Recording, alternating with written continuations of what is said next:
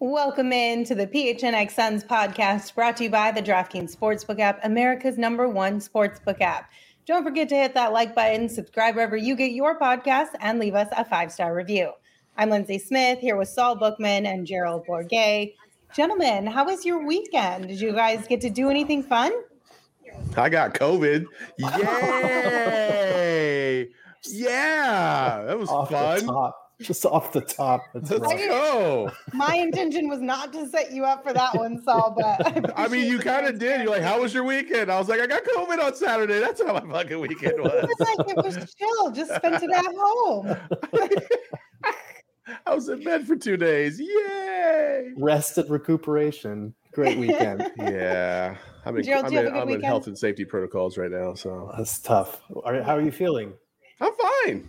Okay, good. I'm good because I took my shot. At a boy. At a boy. Uh, yeah, my weekend was better. a little bit healthier, but I also just pretty much rested and recuperated and got away from the DA talk for a while. And uh, what do you know? Monday we're right back at it. So I was Good to say you. It's a good thing you took a break because in Mark Stein's weekend roundup, Da was the center of the conversation. He was asked essentially, who does he think would be the lo- most likely big piece moved this offseason? And he said when he went back and really sat down and thought about it, it's DeAndre Ayton. He definitely thinks that the Suns are going to be able to make some moves and that. But here's the thing: is it's nothing that we haven't heard before. It's the same stuff we've been talking about from the beginning. It's just another name added into the pot of people talking about potentially the Suns moving on from Da. Yeah, I mean it's it's another national media writer that's coming out. It's not anything new, but it is newsworthy in the fact that it's another national writer who is saying this is what I'm hearing. He talked to team representatives around the league and of course we're assuming that that means representatives that are not in Phoenix. So it makes sense that they would be saying this type of thing. Um, it is interesting though that he's saying that the Suns are expected to engage in serious sign and trade possibilities. Again, we probably knew that that would be coming if they didn't want to keep DA.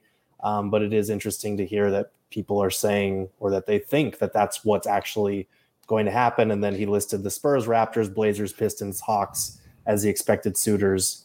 Again, nothing new, but one more person just saying what we already kind of thought. At some point, where there's smoke, there's fire. Mhm. and but also at what point do when when all of you you realize that all these teams want da that you start to kind of pause and be like oh maybe we do have something good you know what i mean like you know Yeah. like half the damn league wants da clearly he's a good asset so Mhm. I, I- I don't know man that, that's all that that's all that tells me because obviously i'm i'm in the corner of keeping da so But here's the other side of it too is that he's saying, you know, it's expected that the Suns will look into this more and like excuse me. That's obvious. James Jones has literally told us to our faces that he's not going to not have a conversation if somebody brings something to the table. He's going to hear everybody out, he's going to look at all the offers on the table and then move accordingly.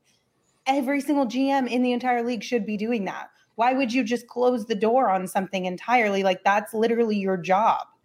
Right. And, and again, I will say, I think it's highly unlikely that Ayton leaves for nothing. I think a sign and trade, we can talk about that as a separate thing as far as, you know, they're probably not going to get fair value for DA. Um, we're all kind of in the same boat that it would be better to run it back and bring him back.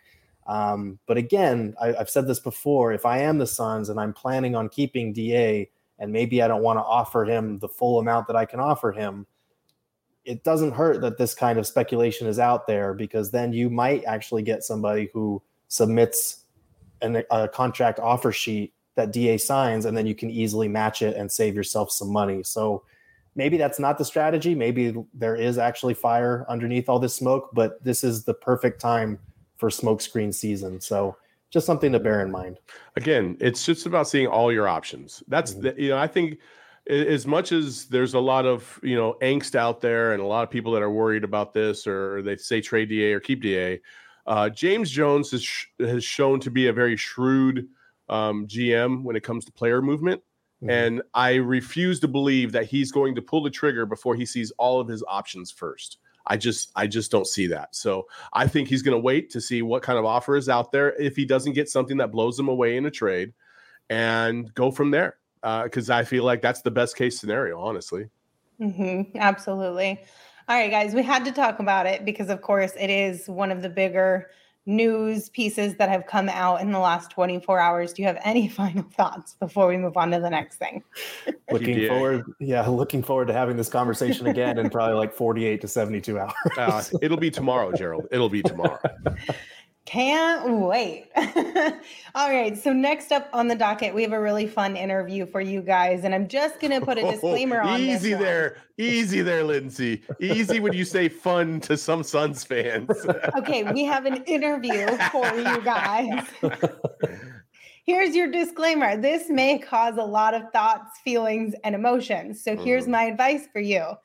After maybe, you know, after you watch this interview, go grab yourself some OGeez and just, you know, pop a scratch made THC gummy, sit with your thoughts and feelings, really chill. feel them, really take it all in, just really chill. chill. and relax and all the things. so, Man. if you want to get some amazingly delicious OGeez gummies, go to ogeezbrands.com. That's O G E E Z brands.com to find OG near you. Without like further to, ado, I, I, wait, wait, I would like to say something real quick. And the reason why we wanted to bring on mainly these two guys co- together is because they are doing a, a, podcast that is related to the Suns, Suns and mm-hmm. Bulls finals and stuff like that. And so I reached out there and I was like, hmm, I wonder if Robert Horry would even entertain the idea of coming on.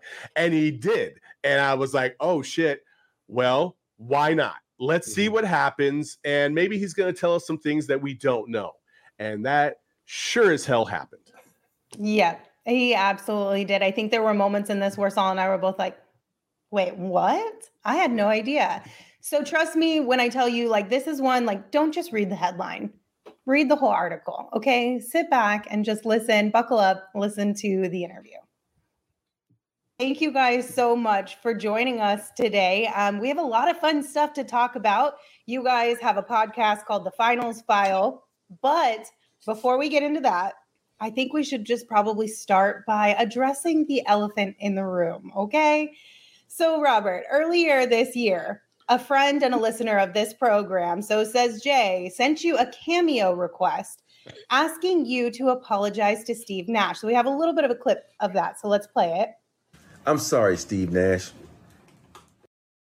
So, I want to know your honest response when you first saw that cameo request come in. What was your response?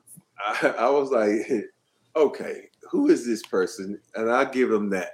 so, but it, it's so weird that people. I have so many people think that um that incident that Steve Nash had that I'm the one that cut his nose open. But I'm like, no, that wasn't me. That was Tony Parker when he headbutted him when Steve was, you know, leaning in, trying to steal the ball. So there's it's so many things going about about my little little bump of Steve Nash that everybody thinks I'm just this villain, which I can be at times.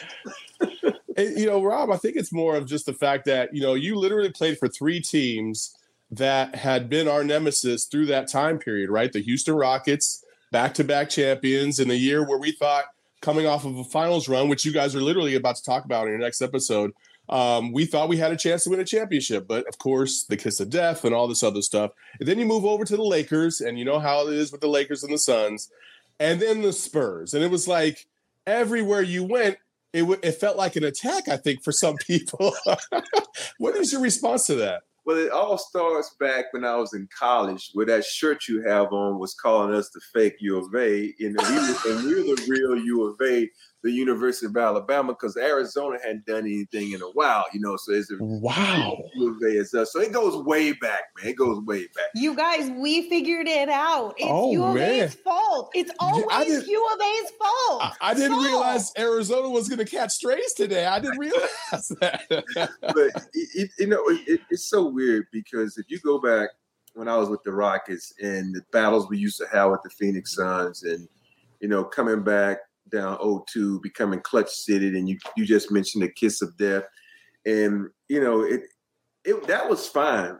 All you know, basketball rivalries are fun.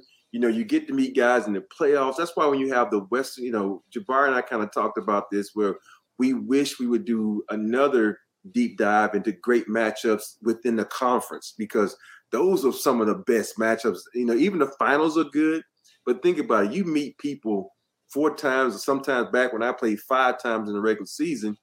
Now you got to play them, and you you you going at it, and that's what we did with the Phoenix Suns. And it goes back to when we were down three one, and coming back. And I think one of the you know for me, everybody says that play with Steve Nash was dirty. It wasn't dirty because I was going over there to take a charge, but then you think about it. If I threw a tennis ball and hit a brick wall, it's going to bounce like Steve Nash bounced at the time. And so that happened. But it, it goes back to when Danny Ainge, you know, took the ball out of bounds and we came roaring back on them and he hit Mario Elie, which is my boy, good friend of mine, you know, my dog, hit him in the face with the ball on purpose. And for me, since that moment, is when that animosity towards Danny Ainge has been sitting there. It was sitting there for years. And then next thing you know, I gotta go play for this dude. so the birth of a villain was right there in that moment with Mario Elie. Oh man, do you embrace that? Do you embrace the the the villainhood, if you will, that that some fan bases, uh, you know, kind of, you know, like the Suns. You're one of the arch nemesis in Suns history. Obviously, you know that. Yeah. Um, do you do you embrace that? Does that like, did that fuel you at all during your playing career? Anytime you played the Suns? By the time that all happened, I was on my way out the door. so you know that that was the the fifth and seventh championship years, and for me. I think you know people don't know this though. And um, when I got traded to Phoenix, it was it, my daughter who um, passed away. Um, actually, you know, her, her, anniversary of death is tomorrow, and so when she passed away, well, when she was sick this whole time. So think about this. As I don't know if you're a father, Saul, but if mm-hmm. you are, think about when your daughter is sick, in and out of hospitals. Now you've been traded, and you can't be there for her like you want to be. And you know, it's it's a mental thing and Phoenix was just it was just it was a bad period in my life where you know, and then I had that going on. Then you had Danny Ainge, who became the head coach, and then had the audacity to tell me I was the worst defensive player on our team. That had the late great Wayman Tisdale, Wesley Persons, you know, Hot Rod, and I'm like, I'm the worst defender on this team. Or let's be serious here. So it was just you know a culmination of a lot of things, man. And that that that day in Boston when I was playing good and he yanked me out of the game, and I was like, dude, really? I, I can't. I, you know, I'm like Popeye. I took all I can stand, and I can't stand no more. I mean, hey, I, I did not know that story. That yeah. that you know, I, I appreciate you sharing that with us because uh, I know uh, you know how how how deep that would be for you. So I appreciate that. You know, I, I had no idea. I, yeah. I don't know if Lindsay knew that either you know, p- people always think athletes, you know, my ex-wife, she wrote a book called A Glamorous Sacrifice, and it talks about our daughter. And people think just because you're an athlete and you're rich, and you got all these, you know, you got access to all these things that your life is perfect. And, you know, that's, you know, we have problems just like everybody else. And I want you to think about that. Daughter in and out of the hospital. You got traded from a city you want to be. You just won two championships in there. You got traded. Now you playing against a dude you don't playing for a guy you don't like. And this guy is dogging you saying all these bad things, and then you're losing as a team because we started out with 0 and 15 or 13 that year. It's so many things that were piling on top of me that it just made me, you know, an unhappy villain.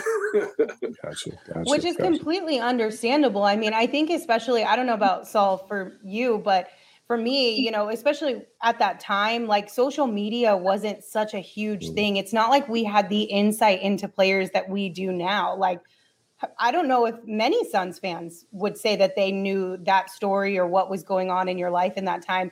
How did you kind of manage to find your way through that? What what was the guiding force to be able to come out on the other side and find success and happiness again? I think the biggest thing is you got to have a support system. Yeah, I had no support system in Phoenix. Mark Bryant was my my guy. Sam Cassell was my dog, and he got when he got traded to Dallas and you know, AC and I had became really close. He was in that trade, and then it was just Mark and Chuck, and it was just I didn't have that support system, someone you can talk to, and you know, everybody uh, nowadays they talk about you know the psychological part of basketball of sports in general. And I think for me, you have to have that outlet that you have to talk to, someone you can lean on. When you go home at night, my wife wasn't there; she's in Houston with my sick daughter, and so it was it was a, it was a it was hard place for me. And but when I got traded to LA, I had friends in LA, and so I had people to talk to. And by that time, my daughter was out of the woods with you know some of the things that were going on with her. So those were all uplifting things I do. I my good friend Ron Finley, who, who you might know now called a gangster gardener. Every day out of practice, I would just go to his house, hang out his wife and his kids, and I had that support system, someone I could talk to, and you know, and just you know, have family and be around. So that was the biggest key for me because you you need to express yourself so many times, but if you don't have anybody to express yourself with, like I did in Phoenix, your emotions come out in other ways, like in practice. You know, when Danny Ainge was practicing, I make sure I made a land hard screens on him, or eventually throwing a towel in his face. So you you know you you have to have that outlet to express yourself. You know, just circling back before we wrap this up and move on to to the great things that you guys are doing um, you know, we talk about, you know, you said a, a tennis ball versus a brick wall. I, I, tend to disagree from my point of view. I feel, it ain't like it used to be. I feel you, but uh, you know, when, when you took when you when you bodied them, and then you kind of saw the the uproar, and and, and Lindsay's right if social media was around at that point, it probably would have been a little bit more volatile than it ended up being. And it was a pretty volatile situation anyway. Um, when you realize that Boris Diaw and and and Amar'e Stoudemire were going to get suspended, deep down inside, were you like, that worked out, or were you like, oh yeah, that's that's unfortunate? Like, I was like, dumbasses. you know, you know what? It's so funny. People was like, Gee, that show you how smart Robert Horry is. He orchestrated that where he knew those guys was gonna step on the court. I'm like, damn, I'm smart, but I ain't that damn smart. But um, you know, I, I, hate that the fact that they didn't get a chance to play. But you know, it is what it is, and I'm not gonna complain about it because I got another championship out of it. I also think about if you go back and look at that game, you know, it was the reason I went over to to try to take that charge because if you look at that game, the calls all went Phoenix's way. I know everybody always wanted to blame the refs, but we lost that game. But if you look at that game, I'm like, well, damn, do they? And that was the most frustrating thing when you know a team gets all the calls and you're at home and you're not getting any calls. You're like, what the hell, man? This is why we fight for home court advantage so we can get a little love. And for me, when I, when that happened, you know, also you realize Steve Nash was my rookie, right? When I was in Phoenix. Mm-hmm, mm-hmm. He and I, you know, he and I wasn't playing at all for Danny. So we would be in the lower gym or the, the, the gym in Phoenix playing one-on-one every day. He, me and him had a great relationship. You know, even when he we we went to Sacramento one time and he was like, Man, I'm going down to Santa Clara. You want to roll with me? Me and him got a rental car and we drove to Santa Clara just to go watch his team play. Just me and him. Nobody will go. And that's how much love I have for Steve Nash. And this is his Rook. I'm like, Rook, you know what? I'm a I'm a two-time champion. You think I'm gonna hang out with you? Of course I will, because Steve Nash was just that cool. And I, I think people think it was some animosity between Steve and I, but no, I even you know, Steve and I have nicknames for each other, but I'm not gonna let y'all know what that is. oh, come on. uh-uh, uh-uh, you know, maybe maybe next next podcast when you have me on, I'll save a little bit for that. But um, I think for me, it was just like I said, Steve Nash was cool. We had a lot of relationship with him, but if you look back at the whole situation and people, I'm, I'm agree with you, Lindsay. If people had social media, I'd probably be fried a lot of certain ways, and a lot might not be fried because people would have, known my situation. And it took my wife and I, my past, my past wife, my ex-wife, it took us years to even let anybody know our situation. You want to think about this? I had to go through this situation while playing in the finals in '94 when she was born. She was when she was born, she spent the first six months of the hospital in the hospital. That was going on during the '94 finals. Nobody knew about it. '95 finals. It, we kept it a secret because we didn't want anybody to feel sorry for us, and and it and it didn't come out until you know after my my son was born and he was like four or five years old, and I Jay Adande kept begging me to tell the story, and I finally let him tell the story because I didn't want anybody to feel sorry for me. I didn't want to use that as an excuse because I could in so many situations, like, oh, I didn't play well because, you know, I spent the last night in the hospital until like four or five in the morning because, you know, my daughter might not make it to the next day. And there's things like that that I didn't want nobody to feel sorry for me because I had a job to do. Yeah, but regardless of I think I think the difference might just be different eras, right? Different types of generations or approaches from society because I think now when people hear that story, it's like, wow, that's relatable. Yeah. I can empathize with that because Yeah. I too have been through something really hard in my life that I've wanted to keep a secret. How amazing is it to hear somebody who's on kind of not necessarily a pedestal, but at a higher level than I am, struggling in the same ways that I am? You know what I mean? And so I applaud you for allowing that story to come out because I do think that it probably touches a lot of people in ways that you probably never imagined it would have. Yeah, I, I hope I, I hope that nowadays that people are allowed to. Each team now has you know outlets guys can talk to. We know we we, know about you know the, the pressures of playing a sport, and we've had so many you know uh, student athletes take their lives because of this, and you you hate that. And I think the biggest thing is for coaches to you know talk to their players and get a sense to of what's going on. You know, I, you know people always think that I don't have a good relationship, you know, with the San Antonio Spurs because quote unquote I talk bad about them all the time. But the Spurs, the Spurs fans are such diehard fans. They don't want you. They don't want to hear the truth sometimes. So I tell the truth. But the truth is, is one of the best coaches I ever played for was Pop. I remember when my daughter was in the hospital when the season started out. It happened again where she was, you know, having really some really uh, major issues, and he was like, "Don't come back until she's home." And I missed the first three weeks of uh, being with Spurs because he wouldn't even let me come back because he's like the family is the most important thing, and, and, go spend time with your daughter and your wife because you don't know if she's going to come out of hospital or she's going to come, you know, what what what, what may be. So I, I think when you look back at situations like that. Pop was very helpful because we had that line, that open line of communication, and I, and I know college football players probably say, "I got sixty guys," you know, NFL, I got sixty guys. I don't fucking care. You got all these other coaches they can talk to. Excuse my language, but all these other coaches can talk because people mental health is so important because it's stressful playing a sport, and in, in college it's stressful playing a sport and doing you know your, your studies and your education and all that part, and then trying to have a social life. You know, it's it's tough, man. Well, I appreciate you sharing that, Rob. You know, and you talking about looking at Mhm. the past, so we might as well. That's a good segue to to what you guys have gotten into with the finals files. You know, uh, you know how did this all come about, and uh, and and let's talk about it. You know, the Suns versus Bulls. Like, what were your biggest takeaways?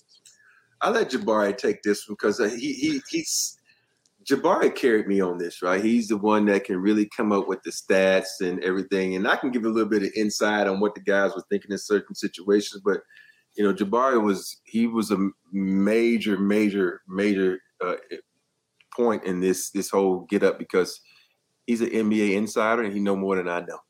There you go. Okay, yeah. With, with that type of setup, how can how can I resist? True. The truth of the matter is, uh, you know, iHeart came with you know with this idea. Uh, you know, we want to talk about the major moments and series and matchups of NBA, you know, NBA Finals history. They asked, you know, who you know who would you be interested in doing it with?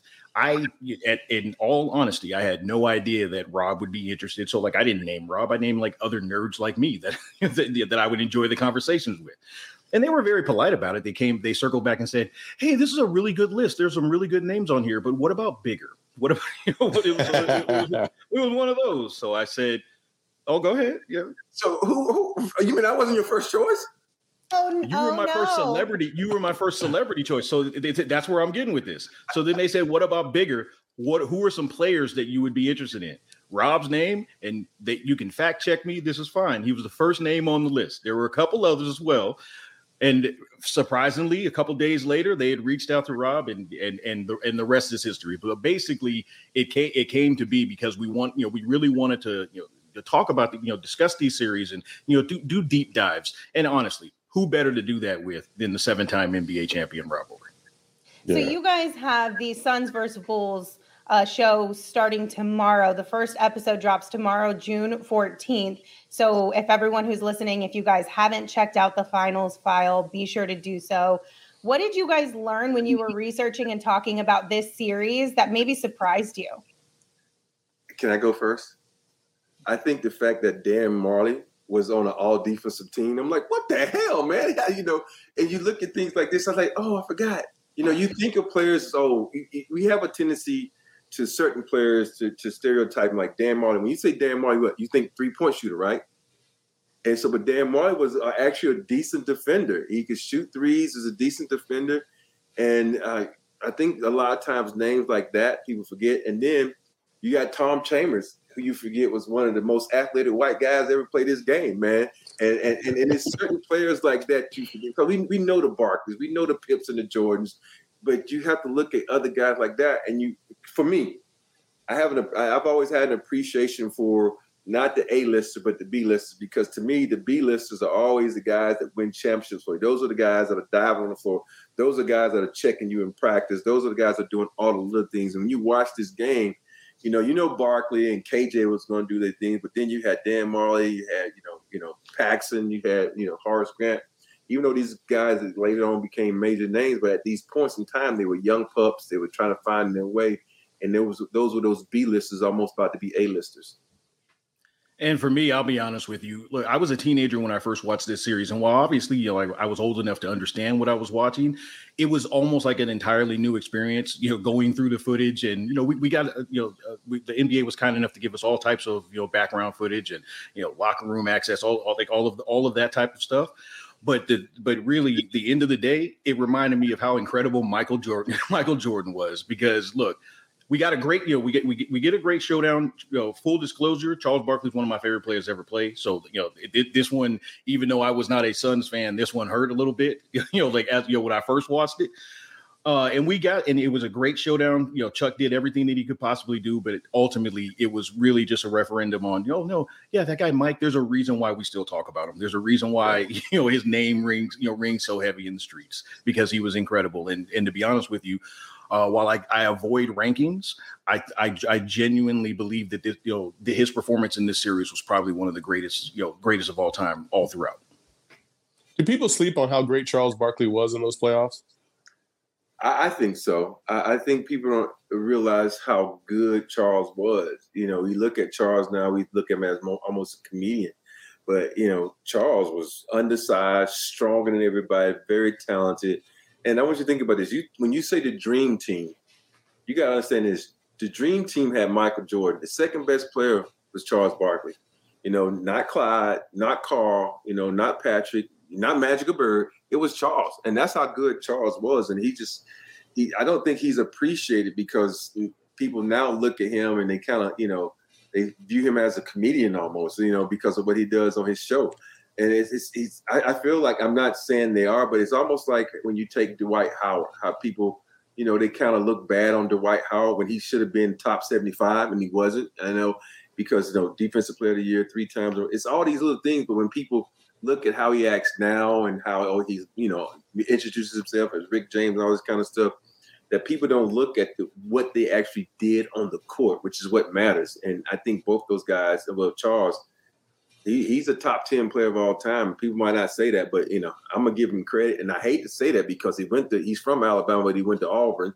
But I'm gonna give him credit for it just because I feel like he's top 10 player of all time and and just to piggyback on that, I think it absolutely is related to you know the, the post career, which has been fantastic in itself as well. Yeah. You know, but we we see him oftentimes, even those of us that watched his entire career, or or even most of his career, we see him as an entertainer as opposed to one of the greats to ever do this. You know, he, he's one, in my estimation, the top five power forward of all time at six foot six. So yeah, and just to piggyback on some of Rob's points, the fact that you know, yes, he was the second best player on that you know, on that dream team. He actually led them in scoring. He wins the you know the, the regular season MVP this year. You know, in, in this particular season, it, you know, it, it, it was peak. It was absolutely peak Barkley, and it, it just unfortunate that he came against Jordan. There's no other way to say it. All right, I have a follow up on Charles obviously one of the biggest things that people hold against him when talking about like all-time great athletes is the fact that he does not have a championship. Rob, in your opinion, do you think um, having a championship in your career holds uh, like is it a, a, fair amount of weight that it holds when judging a performance or a career of a player? Do you think it should be more? do you think it should be less? Um, you know, since I have seven, I would say more, but it's not.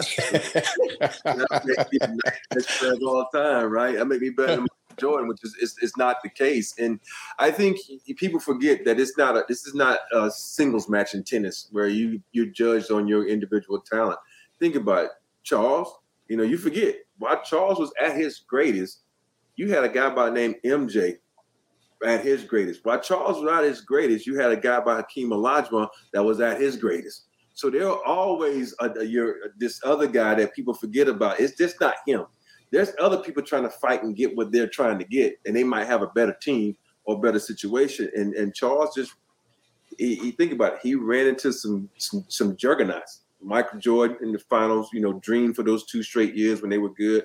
Um, but it's it's it's just hard to always say this guy didn't win a championship, so he's not that good. So that's basically trying to say, you know, since Karl Malone was what the third all-time leading scorer, his points shouldn't count because he doesn't have a championship. And that's how I like to tell people say, oh, his points counted. You know, some of Stockton assists shouldn't count it, but Karl Malone points counted, and you can't take that away from guys and their greatness. All right, Jabari, let's uh, put a bow on this and kind of give us all of our listeners, tell them why they should tune in, what they're going to get out of this next finals file from you guys, the Suns versus the Bulls series. Uh, honestly, it's it's always a fun conversation. You have you know, look, Rob was being polite. I'm just guiding the ship. Rob is, you know, Rob is, Rob is the one that's really, you know, giving you insight, giving you know, answering questions as to, you know, what, you know, what types of conversations are going on in the huddle at this, at, at a point like this, or what types of conversations are the coaches or the coaching staff having with you in, you know, in, in, in the, uh, you know, in practice or in the lead up to, you know, to the these games and these situations. But the truth of the matter is, it, like I said, it's just a fun kind of like historical look back at you know the greatest matchups of all time. Uh, this one in particular, uh, all types of all types of Hall of Famers on both sides of the court. Uh, and it was a really fun series. So, you know, I, I, I don't know if I can sell it any, better than that. Yeah, it's, it's I also talk about the coaches too because you have Westphal on the Phoenix Suns, and and it's it, this lets you know how the relationship coaches have, which I appreciate. It's a it's a point in this. I don't know if they're going if we cut it out or not, but is where um, Dan Majerle misses a shot and Westphal goes up to Dan like, you choked on that one, didn't you? and so I'm like, you know, that lets you know a coach is like, like you know, you would love to play for a coach who knows how, you know, have light moments within the situation yeah. to try to make you feel a little better. But I don't know if you want to tell a guy he choked on that. I don't know what kind of relationship they have on that, but it's just little things like that when you watch these games, you pick up on stuff like that that you find like interesting. Yeah, absolutely. Well, Rob, this ain't a cameo or anything like that. But before we let you go, do you do you have anything to say? Is it overblown, or do you have anything to say to Suns fans out there, just to you know let them like just move on with this? Well, you know, I I, I want to say to the Suns fans, they're some of the best fans ever. Um, I, I even though I didn't have a good time there, the, the fans were always fantastic, and it was just a bad period in my in my life and I think the funniest thing though was when the gorilla after I left, and when he went into my so-called locker and started taking all these towels out. I think that was the funniest thing ever. I want to say this thing is uh, Phoenix Suns fans, don't blame me for Amar'e stepping off, stepping onto the court. Blame the NBA for the rules because now every time a guy takes a charge in the NBA, you see a guy on the bench streak across and help him up and all this kind of stuff. Hey, so you know, I'm sorry about that we would have came back and won that series anyway. So I don't know why. oh, here we go. I knew I knew he had to take one more shot, right? Big shot. but you know what though, I, I, Phoenix Suns. I'm sorry. You know, you just snake bit. Look what happened this year. You know, your team. You know, laid a fat egg in the seventh game at home, and I and it, just to let you know, Phoenix Suns fan, y'all messed up my money because I had picked the Suns to win the championship this year because I just knew it was their year. Maybe that's why they lost because I was backing them. But hey, I picked them to win this year. That, so I don't have the hate for the Suns. I have the hate for Danny Ainge. So let's get that. the pride of Andalusia, Alabama, right here in the house, baby. I love it. Rob Jabari, thank you guys both so much for taking time out of your day to chat with us. And everyone, one more time, a reminder finals file, you can find it on iHeartMedia. And the Suns vs. Bulls series drops tomorrow, June 14th, the first episode. It'll be a, multi, a multiple part, so be sure to check that out. Gentlemen, thank you once again. Thank you, guys. Thank you. So yeah, a lot to unpack there. Um, Gerald, since this was the first time you got to watch the interview, I'll start with you. How did that make you feel? Ooh, there were a lot of uh, a lot of ups and downs in that. that but that was that was overall that was really fascinating. You guys did a great job asking some questions that got some great answers. The biggest thing, obviously, that stuck out to me was the situation with his daughter here in Phoenix that I guarantee you a lot of people here did not know about and really paints his time here and just that whole chapter of his life in a very different light. So that was that was the biggest thing. And then the second biggest thing came right at the end. He cursed us. He bet on us this year, and that's why we fell short. well, I mean, if that's the case, then we all cursed Yeah. ourselves as well. Because I put a lot of money on the Suns to win a championship too. You know what I mean? Oh, it's tough. But no, I- that was that was really really fascinating. And I had no idea about his daughter. Like we we do tend to forget when we get caught up in our fandoms and all that that these guys are human beings with lives and families and, and that needs to be part of our equation a lot more often. Mhm. You know, one of the things Lindsay and I talked about, and I'll, I'll let Lindsay say the phrase that she said, but uh, the biggest contrast to me was the Danny Ainge, Gregg Popovich scenario with his daughter, Mhm. um, and how each one of those guys handled Robert Horry at that point in their life. Uh, Danny Ainge basically just you know going ham at him during practice and just being hard on him, whereas Gregg Popovich was like, "Stay home, be with your family. That's the most important thing." And I think uh, Lindsay, go ahead and say what, what you said uh, is the di- difference. I basically said that the difference there is one of them is a boss and the other is a leader. Mhm. You know what I mean? And and that is something that I think pretty much every single one of us probably and if you're not in this group, shout out to you for dodging all the bullets. Everybody has had an experience in a workplace regardless of what the workplace is where the person who is supposed to be leading you is failing and they're not understanding how That's right, Saul, you better duck and cover. but you know what I mean? And it makes what could already if you don't if you have a boss who doesn't care about your personal life or doesn't care about your mental health, it makes things so much harder. And that was just like I had no idea that where that he had to deal with any of that during his time here in Phoenix or, or just kind of like how it all kind of went down. And it was just really eye-opening. I think it's really funny. A lot of people in the comments also, thank you guys for watching this interview. I know Yeah, it probably made you feel some type of way when you just Yeah. heard the name and that we were talking with him, Yeah. but thank you for actually listening to it.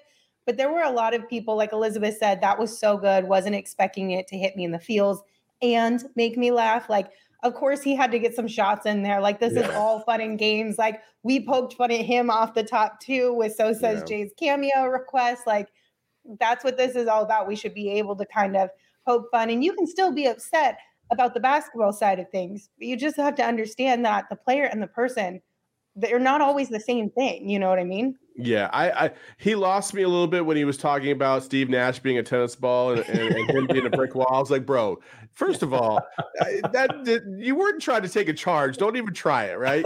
um, but but at the same time, he wasn't lying about like it, it was like one thing uh, that he did was was was a wrong, and then the NBA doubled down on that wrong by Mhm. suspending Stoudemire and Diaw. And Robert Horry has nothing to do with the second.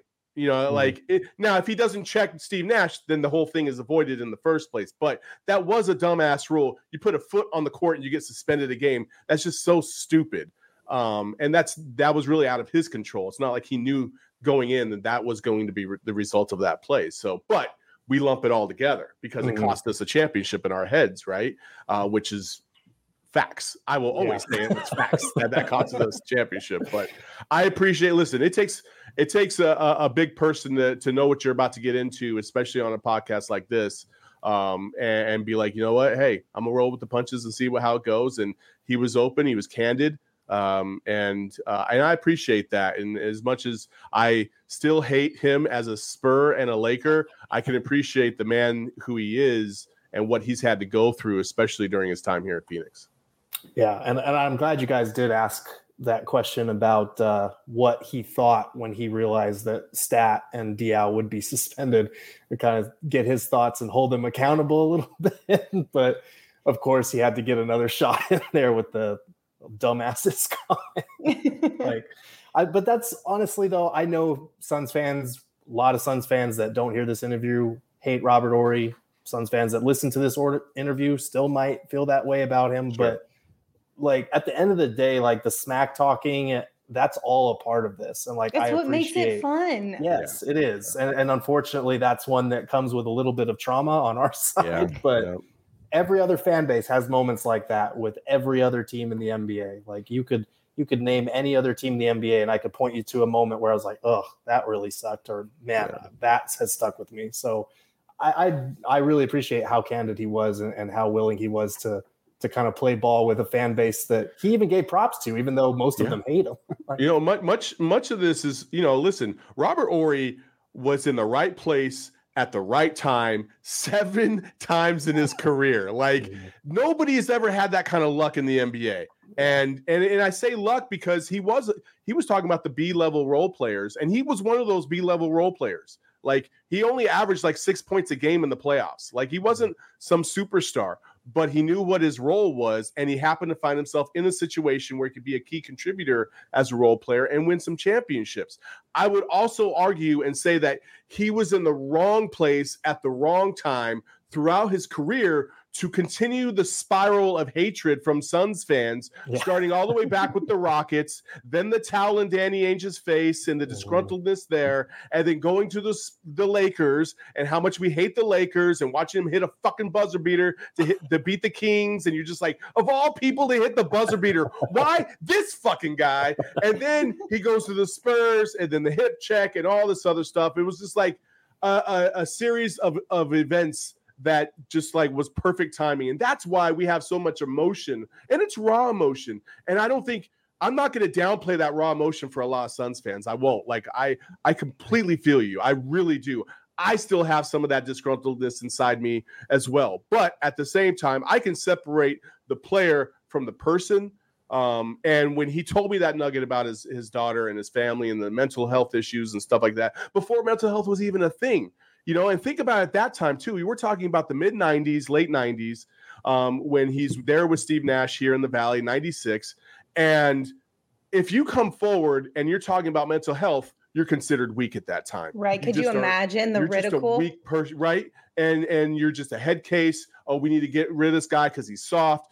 Um, it's a different era now, and it's a different vibe. And this guy legitimately had some things that he had to work out with his daughter. And um, Mhm. so, like I said, I just appreciated the fact that he took a chance to come on this podcast. And uh, I don't know, we'll see how how the feedback is, and maybe we'll have him get on someday later on. Maybe. We got a super chat from Manny. Manny, thank you for your super chat. They said, definitely enjoy Rob now more than when he played. And I'm glad this interview softened your heart a little bit. Y'all, we're like the Grinch. Our hearts are just growing, like moment by moment. Just wait. Listen, listen, don't give We're us too much. change dude, the don't- world. Don't give us too much credit because there's some some people in the chat that are still salty. They're still upset. They're like, I like him as a person, but fuck him as a player still. Like, and I get that sentiment. I for sure do. Oh my gosh. Well, listen. At the beginning of this interview, I told you if you needed to sit with your feelings or if you needed to chill out after this to grab some OGeez. If OGeez isn't your thing, you can also grab some Four Peaks beer Yes. and do the same thing. Don't go sit outside right now. It's a little too hot, but maybe this evening you can sit outside, crack, crack open a few brews, and uh, enjoy just some some peace and quiet with yourself. Just, just some peace and quiet to chill out, zen out, and not um, fester about this interview too much. If it has you that type of uh, feeling going on right now, what are you guys drinking lately? Peach Uh, ale. Yeah, I love the peach ale, but uh, I actually uh, I've transitioned over to kilt lifter because apparently um, we need to get the younger crowd more involved in kilt lifter, and who better to embody that than me? oh, I'm sorry. Were you not no, being funny? no. Oh, I'm sorry. Okay, all right. this is uh, a little too old for you guys. All right, gotcha. You know, it's so funny because Shane was telling me he's like, yeah, like, um, like we want to, you know, share Four Peaks with some of the younger crowd out there and introduce them to this great beer. And Gerald and I were talking. I mean, we're not younger, but we're not necessarily old yet. We're like middle aged, if you will. I don't know. Eek. But when we were younger in our like prime drinking days, Kilt Lifter was like one of the first kind of craft beers that Mhm. I at least knew of. And Mhm. when I was in college, it was like Kilt Lifter was like the top notch beer that you sipped on and you enjoyed while you played beer pong with the cheap beer. Yeah, You know what I mean? exactly. Once, once you ran out, and then once you ran out of the cheap beer, it was okay. Well, we've got to use the kilt lifter to play pong. Always a bad decision at the end of a night, but still delicious at the very least. Shane, shut your mouth. Shane, we're not old. You're old. wow, Shane, how rude. Uh, Peyton said the younger crowd shouldn't be drinking dot dot dot. And you are correct. When we say younger, we mean 21 to like 27 or somewhere around there, 21 to 23, realistically, if we're talking about quote unquote younger crowd. But just a reminder you must be 21 or older. Enjoy responsibly. Okay. All right, guys. Are you placing any bets this week on the DraftKings Sportsbook app? How are you feeling about the finals? Are we allowed to talk about the finals yet? Or are we still don't know, angry but- about that? But I've been trying to find odds on whether DeAndre Ayton will get traded. Uh, I'm sure that's out there somewhere. I don't know if it's in the app, but it's probably out there somewhere. Um, yeah, I don't know how to feel about the finals. I thought it was I thought Celtics were about to kind of cruise to victory here. Um, but the Warriors, they responded in game four. So it's anyone's series at this point. The Celtics haven't lost back-to-back games in like feels like months. I, I'm pretty sure they haven't during the playoffs. So game five is going to be fun tomorrow, but I have or tonight, but I have no idea. You know what? I'm going to find out whether or not uh, there are some odds, and if there are not, well, you know, I can pull some strings and get some odds added. How about that? I will hook it up by the end of the week. We will have DraftKings odds on whether or not DeAndre Ayton will or will not get traded. You heard it here. There we go. You have that much pull at DraftKings that you can get a whole new bet on the app? Yeah. Why did you tell us this sooner? I You had no asked. idea. You never asked. Why would I think that we have something like that to ask? That could this could open so many doors for so many Yeah. fun things, Saul. And, and if you didn't know, you can watch the Bet Show every day at noon, and they will fill you in on more than what we have to offer here.